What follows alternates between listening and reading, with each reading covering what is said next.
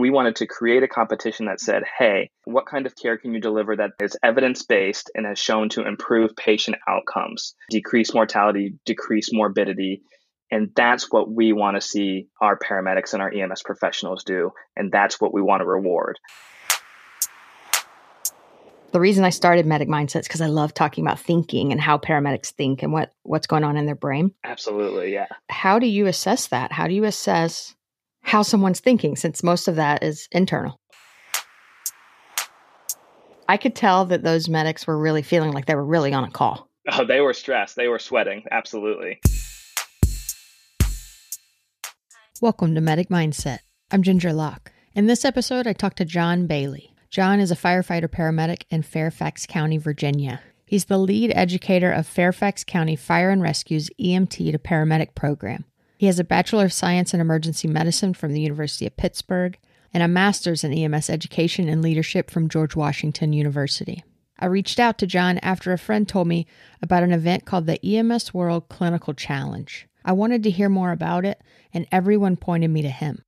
EMS World has a new podcast. It's simply called EMS World Podcast, and I've been helping them get started, and I've even hosted a few episodes. This is the audio from one of those. Jon, I want to thank you and and welcome you to the show. It's an honor to have you on because Chris Kroboth sent me your way. He said, You're the guy, you're the man I need to talk to about the EMS World Clinical Challenge. He said, Over the last couple of years, you've just slowly taken this on as your baby. So, what can you tell me about the EMS World Clinical Challenge? Yeah, so this is our this is going to be our third year coming up for the Clinical Challenge, which is always at the EMS World Expo.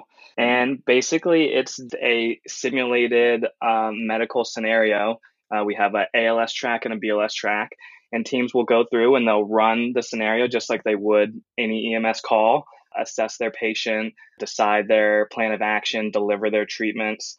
We, as a team, will pick finalists from the, that group of preliminary participants, and then those teams will go to the final. And then from the final in the BLS track and the final in the ALS track, we'll pick a winner who will win the grand prizes. And what are the prizes? First prize for both the ALS and BLS is uh, expenses paid trip to an international EMS conference, and then uh, second and third place are uh, iPads. Nice.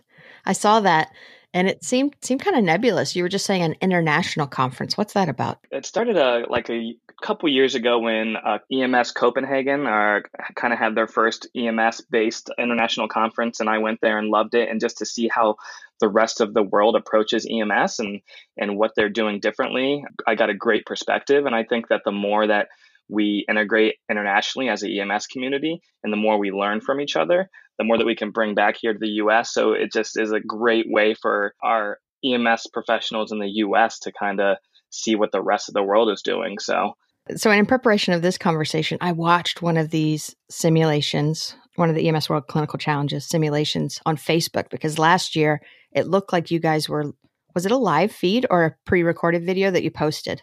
Uh, it was a live feed, Facebook Live. Yeah wow, that's that's brave of those medics. Good for them. yeah, they jumped right into it and they just uh, they went with it. Well, you know, I think medics are used to having an audience, right? Like we always there's usually someone else there besides the patient. Absolutely. Yeah.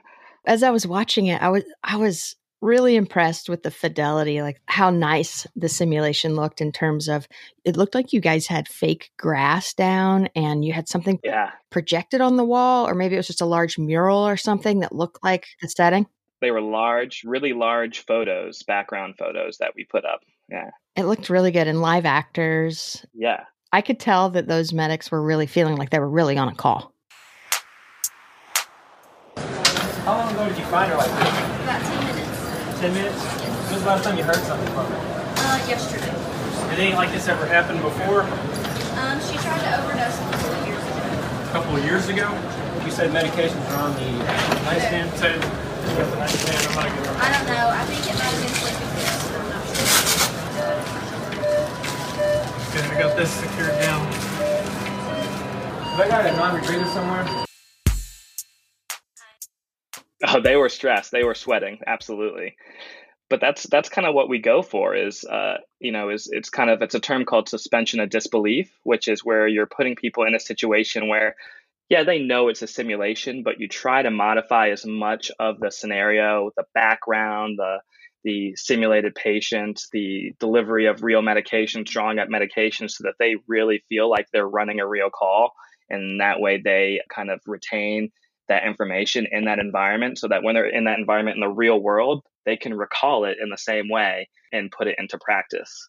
In your head right now, have you designed the ones that are going to happen this year in New Orleans, or are you still working on that? How far are you down the road as, as far as conceptualizing what it's going to be this year? Uh, we have our main ideas, so ideas of what we want them to be, and our team members right now, we've just started coming together and brainstorming what we want our specific objectives to be, our treatment objectives, and the vital signs, how the patient's going to trend and how they're going to react to different treatments. So the main idea is there, and we will be tweaking them probably up until right before the you know the day or two days before the competition when we talk to all of our medical directors to make sure that everything's like clinically vetted and makes sense. So I noticed you had medical directors. I think Salim Rezaie was one of them. Oh yeah, Sal. Yeah, what a great guy. What is he in charge of? What is Dr. Rezaie's role or and the other medical directors? They don't try to run the show. Their main role is to help us um, make sure that everything is clinically vetted to make sure that the patient presentation, patient vital signs, the reaction to expected treatments just makes sense clinically. But then they also have a role in uh, evaluating each team and, and putting their opinion in, in how the teams fared and how they performed to grade to evaluate the, the team members. So as an educator, I was I was really curious to see how y'all were grading these, right? So if someone wanted to participate, I think it's amazing just to go do it, right? Even if they don't have the goal of winning, just to go run a simulation like this, they may have never run a simulation that will be this so much um, effort and production quality put into it. So it's a really great opportunity, even if they're not particularly focused on like being the winner. Yeah. But I did look at how you how you decided to evaluate them. You're going to assign a score, right? Is it going to be numerical? Yeah, it's a it's a numerical score. Yeah. On the website, it said the five things you're looking at are clinical knowledge, teamwork and communication, situational awareness, and critical thinking. Yeah. I'm most interested in the last one because the reason I started Medic Mindsets because I love talking about thinking and how paramedics think and what what's going on in their brain. Absolutely, yeah. How do you assess that? How do you assess how someone's thinking since most of that is internal? Um, some of it will be kind of just watching the team and how they interact to see kind of what's verbalized and what's done during the call, during the simulation, seeing how they're working through their assessment of their patient, their their vital signs, their patient presentation, and kind of building their treatment plan. So we kind of take that in. Uh, but then at the end, you know, we will ask them like, "Hey, what what differentials did you have for this patient, and why?" And what was your working differential, and why did you come to that conclusion? To kind of really pull out their process of critical thinking and how they decided to go about uh, treating this patient. So we're really big on trying to pull that out and and see what teams were were thinking when they were running through their scenario. I'm happy to hear that you probe their thought process after the fact because I think some medics um, if they came in as a team as a duo where they're actually partners the communication as you know like it might be minimal because I just don't have to verbally out loud communicate that much anymore. Yeah. But I, I'm the same with you. As I'm watching students go through simulations, I can almost tell what they're thinking based on the logical sequence of what they pick to do next. Yeah. I think clinicians like you and um, Dr. Rezaie and the other evaluators are, can kind of, we're almost mind reading each other, I bet. Yeah, and and that's the great thing about the team that we always bring to EMS World to be evaluators. We have some paramedics, we have emergency nurses, we have some EM docs, but besides being clinicians, they're also clinical educators. And so they kind of have a base like just like you said, based on kind of what they see and what they decide to do next and what their follow-up questions may be, we can kind of have a really good feeling of what thought process they're going through and how they're deciding to treat their patient. And that's and we will take that into account as well as kind of probe them at the end to kind of pull out more information. I decided it might be interesting to call up Dr. Salim Rezaie and ask him what he looks for when evaluating someone's critical thinking. Critical thinking, in my mind at least, is an objective analysis and evaluation of a situation or an issue or a problem whatever's in front of you, and then taking that information getting some interpretation from it, and then forming a judgment, right? And that's basically it. Is you're not just passively looking at a situation and just agreeing. You, you're actually making a judgment. And so, how do you do that? Because there's a lot that goes into that. And if I could take this to a little bit more of a granular level, there's probably three things that I'm looking at to make sure somebody is doing critical thinking. So the first is exactly what we said. It's you watch and see how people gather, assess, and interpret relevant information. So for example, I have a patient who comes in with shortness of breath, and I'm watching to see how the paramedics and uh, other practitioners how they're gathering that information. What are the questions that they're asking that's helping them kind of direct decision making? Are they asking the right questions to get them to ultimately the right judgment? The second part of that is that they come to a well reasoned conclusion or solution based on that information. So, for example, in the case of shortness of breath, if I tell you this patient has a history of CHF and I see that the paramedic is going down the right pathway of applying CPAP to the patient or giving them nitroglycerin, um, or maybe even thinking about furosemide for downstream effects. Well, that kind of tells me that they've reasoned through the problem fairly well and are figuring out the solutions to treat that. And then the final thing, and I think probably the most important thing is, is that we have to look at those kind of conclusions, judgments, solutions, and we have to compare them to the relevant criteria and standards that exist for whatever the disease process is. So, in other words, what does best evidence say we should be doing for best practice? And so, in somebody who's coming in with CHF, we know that there's good evidence to support the use of CPAP and nitroglycerin in that situation.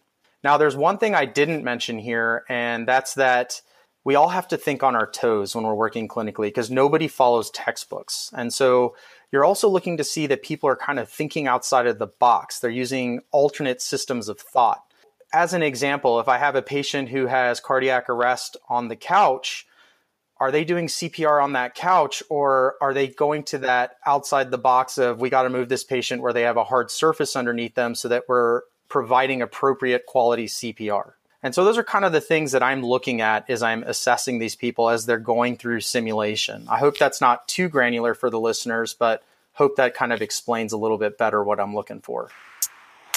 I'm kind of taking a left turn here, but I was just thinking about the video and um, that I simulate reality was just beeping, and you've got a little bit of ambient stress. Is is that on purpose with the sounds? It is, yeah. All that's on purpose. Uh, we try to, you know, introduce the same sort of things that would be the stressors that would be involved or that would be present in a real medical situation.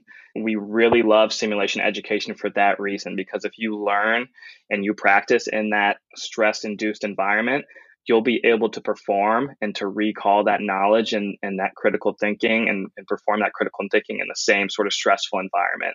And that's really what we you know, okay, the prizes and the competition that that's fun and that's cool.